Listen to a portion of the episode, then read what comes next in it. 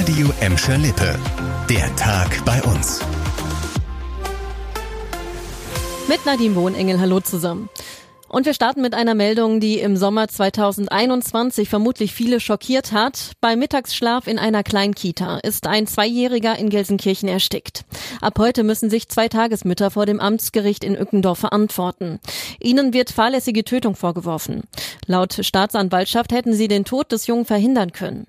Was genau damals während der Mittagspause in der Mini-Kita passierte, dazu haben die beiden Tagesmütter vor Gericht geschwiegen. Sie haben nur über ihre Anwälte erklären lassen, dass sie sehr betroffen seien.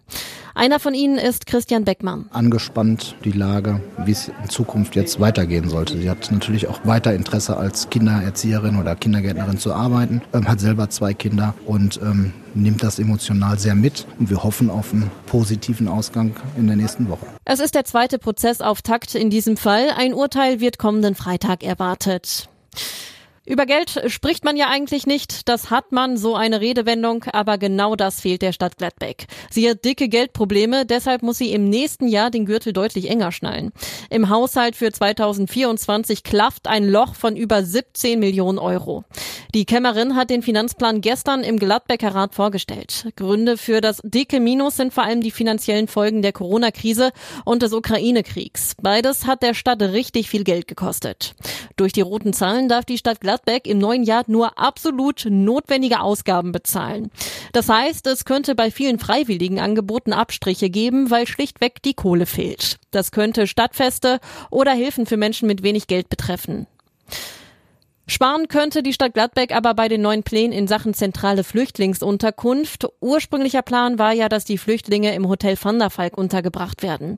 Weil das aber auf großen Widerstand gestoßen ist, ist dieser Standort erstmal vom Tisch. Neuer Plan: Die Bezirksregierung Münster will jetzt eine bestehende Einrichtung übernehmen, und zwar das Containerdorf am Festplatz an der Horster Straße. Das hat Bürgermeisterin Bettina Weiß gestern im Gladbecker Rat verkündet. In der Unterkunft ist Platz für bis zu hundertsechsundfünfzig geflüchtete Menschen. Die Bezirksregierung wolle die bestehende Containeranlage übernehmen. Dadurch würde der Haushalt um rund zwei Komma vier Millionen Euro entlastet werden, so die Stadt Gladbeck. In den nächsten Wochen wollen Bezirksregierung und Stadt weitere Gespräche führen. Anfang Dezember will die Politik dann in der Sitzung des Hauptfinanz- und Digitalisierungsausschusses darüber beraten. Zum Schluss gibt es noch eine gute und eine schlechte Nachricht für alle Bahnpendler bei uns. Die schlechte: Ihr müsst euch auf neue Warnstreiks einstellen. Die gute: Erstmal nur auf zwei Linien. Morgen wird bei der Nordwestbahn gestreikt. Das betrifft bei uns die Regionalexpresse vierzehn und vierundvierzig, die von Bottrop nach Essen bzw. Duisburg fahren. Vielleicht nicht ganz unwichtig für diejenigen, die vorhaben, mit dem R E vierzehn zum Moviepark oder zum Schloss Beck zu fahren. Am frühen Samstagnachmittag soll der Warnstreik aber auch schon wieder vorbei sein. Los geht es heute Nacht um halb drei. Hintergrund ist der aktuelle Tarifstreit zwischen der Bahn und der Lokführergewerkschaft G D L. Erst im Frühjahr und Sommer hat es bei uns über Monate immer wieder Bahnstreiks gegeben. Da ging es um die Tarifverhandlungen mit der Eisenbahn- und Verkehrsgewerkschaft E V G. Ein unbefristeter Streik konnte durch eine Schlichtung Ende Juli gerade noch abgewendet werden.